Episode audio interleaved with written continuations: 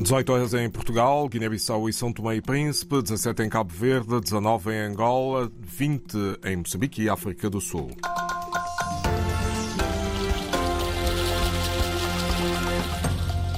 São as notícias na R D P África. António Simões, temas da atualidade a esta hora.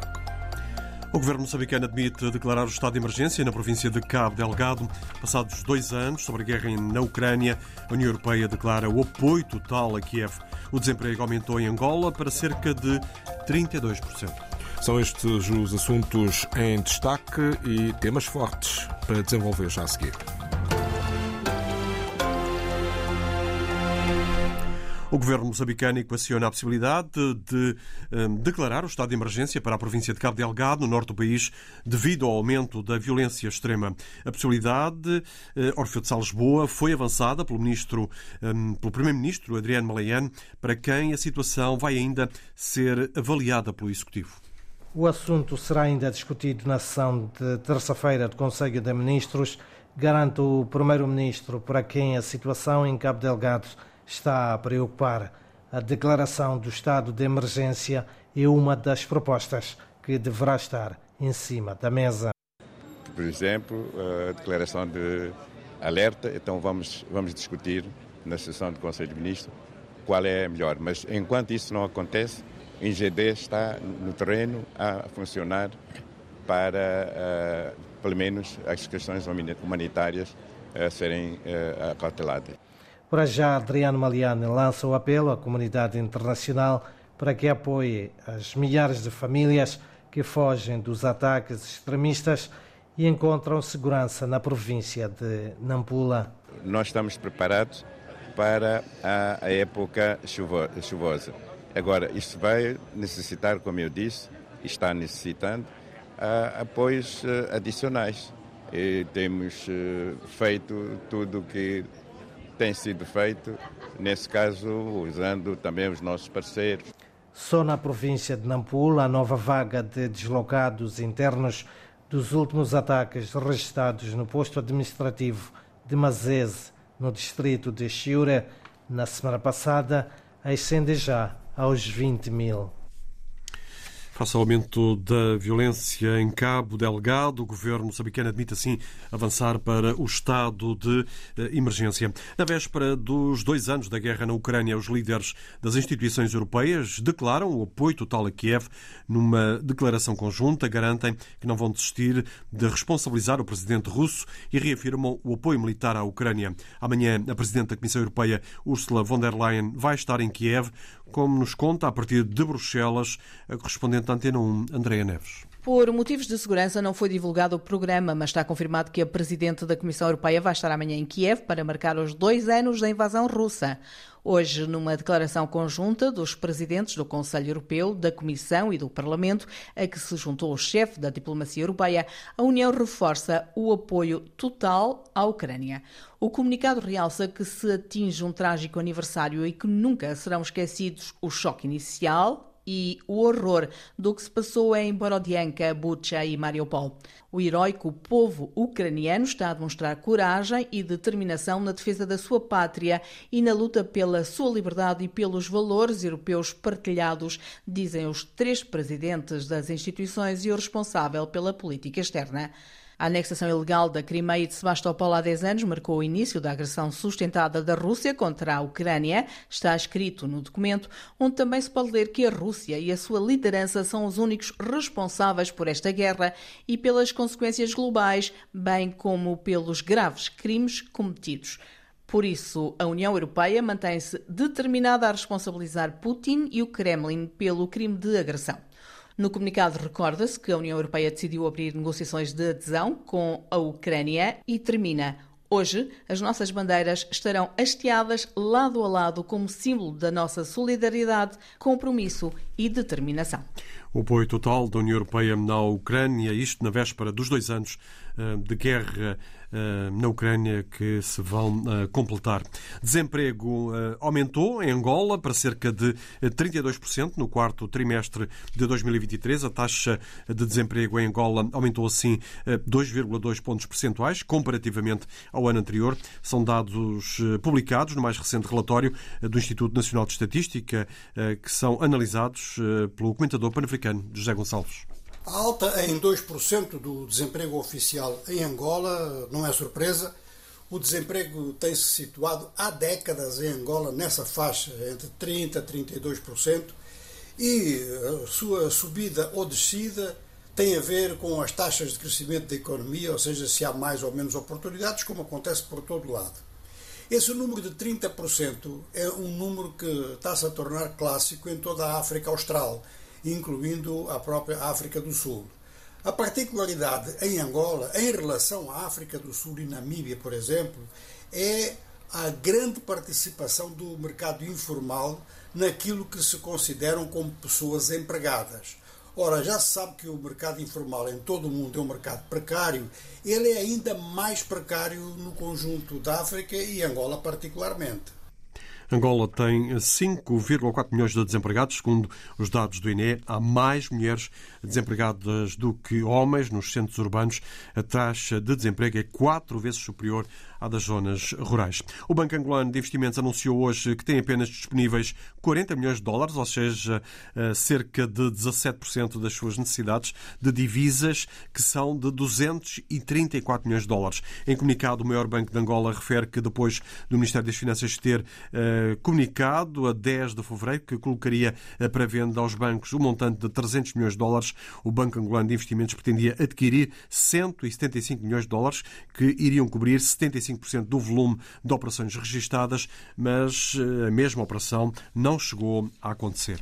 É uma notícia que está a ser avançada pelo Diário Privado Angolano, o Novo Jornal. Alfredo Domba, embaixador em Espanha, é suspeito de abuso de poder, fuga ao fisco, de atraso no pagamento de salários e subsídios, o que está a causar mal-estar entre os funcionários da missão diplomática em Madrid. Benedito Daniel, deputado do Partido da Renovação Social de Angola, considera que este é um processo administrativo onde as denúncias são investigadas pelo Ministério da Tutela e pela Inspeção-Geral do Estado, mas é um processo que pode chegar à Justiça e também ao Parlamento. E, portanto, se a questão uh, for apurada que uh, abusou do poder e teve essa gestão danosa, eventualmente que vai responder uh, na Justiça. Se essa questão ultrapassar a inspeção uh, do Ministério das Relações Exteriores, então será entregue à Inspeção-Geral do Estado. E se, por sua vez, a Inspeção-Geral do Estado também não conseguir encontrar a solução, é, obviamente que a Assembleia, nós, os partidos da oposição, poderemos desencadear uma comissão parlamentar de inquérito. Além da gestão danosa, há despedimentos sem justa causa na Embaixada de Angola em Madrid. Um desses casos é o de Elisabeth Ferreira, diplomata com trinta anos de serviço e a poucos anos da reforma. O deputado do P R S, Benedito Daniel, garante que uh, são precisos motivos para despedir funcionários. Com certeza, porque os despedimentos uh, não podem ser feitos sem a justa causa. E porque Angola também tem uma lei geral de trabalho que não permite que os funcionários sejam despedidos sem a justa causa, tal qualmente que a Espanha também tem uma lei, que estou em crer que também reza a mesma coisa. Não se pode despedir alguém sem a justa causa. Quanto mais se trata de um funcionário que perdeu todo o seu tempo numa determinada embaixada e já estava a contar com a sua reforma. E porque descontou durante os trinta anos para a segurança social espanhola. Ainda sobre os despedimentos na missão diplomática de Angola em Madrid, uma governante da residência do embaixador e um motorista, ambos espanhóis, processaram o Estado angolano, alegando despedimentos sem justa causa. O líder do Partido da Unidade Nacional da Guiné-Bissau quebrou o silêncio e falou hoje da atual situação política, económica e social do país. Em conferência de imprensa, Idrissa Djaló apela à classe política que crie condições para que haja paz social no país e ao governo no sentido de baixar todas as taxas. Fátima Camará. O apelo de Idrissa Djaló acontece a menos de um mês para o início da campanha de comercialização da castanha de caju, maior produto de exportação na Guiné-Bissau. É importante que o Estado baixe, no máximo, todas as taxas e que a classe política baixe a tensão, no máximo, para podermos fazer desta campanha uma campanha bem-sucedida. Côte d'Ivoire, que é o primeiro produtor do mundo, primeiro produtor naturalmente da nossa sub-região, abriu a campanha ontem com preço a produtor de duzentos e setenta e cinco francos. Isso não é uma boa notícia.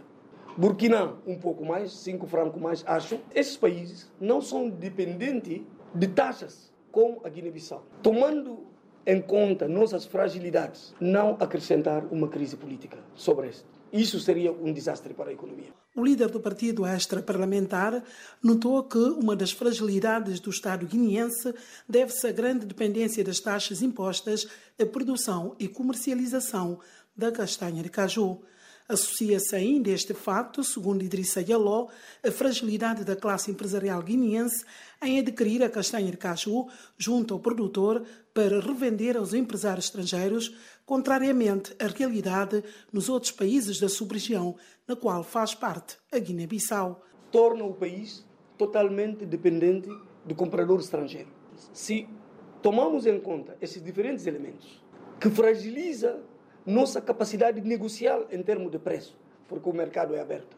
Se acrescentamos nisso um fator de instabilidade política, então tornamos a campanha totalmente uh, sem sucesso. A preocupação do presidente do Partido da Unidade Nacional acontece numa altura em que o governo da Guiné-Bissau fixa o preço mínimo ao produtor no valor de trezentos francos chefá, um pouco mais de cinquenta cêntimos ao quilo da castanha de caju.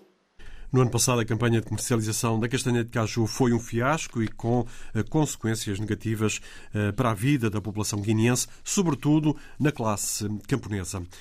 O diplomata de carreira Domingos Mascarenhas passa a ser o representante do país na capital da Etiópia e de forma permanente junto da União Africana. O diplomata promete trabalhar para reforçar a utilidade e a relevância de Cabo Verde no continente. Ser útil e relevante pressupõe presença e voz ativa nas instâncias de decisão. É o que prometemos assegurar. Toda a ação da Embaixada e da Missão Permanente terá como objetivo trazer o melhor de África para Cabo Verde e levar o melhor de Cabo Verde para a África. A nomeação do novo embaixador na Etiópia marca a reabertura de um posto diplomático desativado há algum tempo, uma decisão que justifica o ministro dos Negócios Estrangeiros, Cooperação e Desenvolvimento Regional, Rui Figueiredes Soares, foi ditada por duas razões.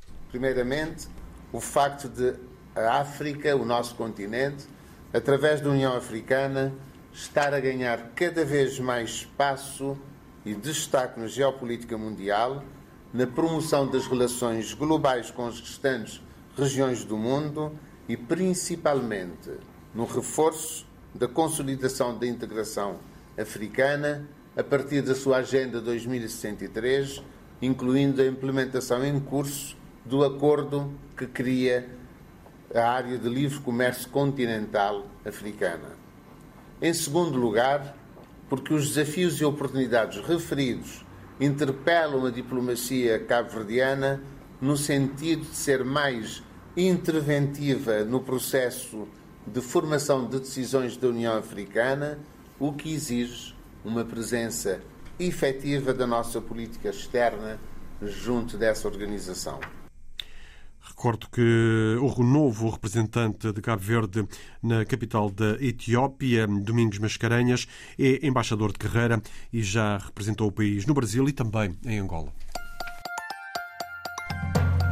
Jornal com edição de António Simões. Mais informações em r d p africa ponto r t p ponto p t.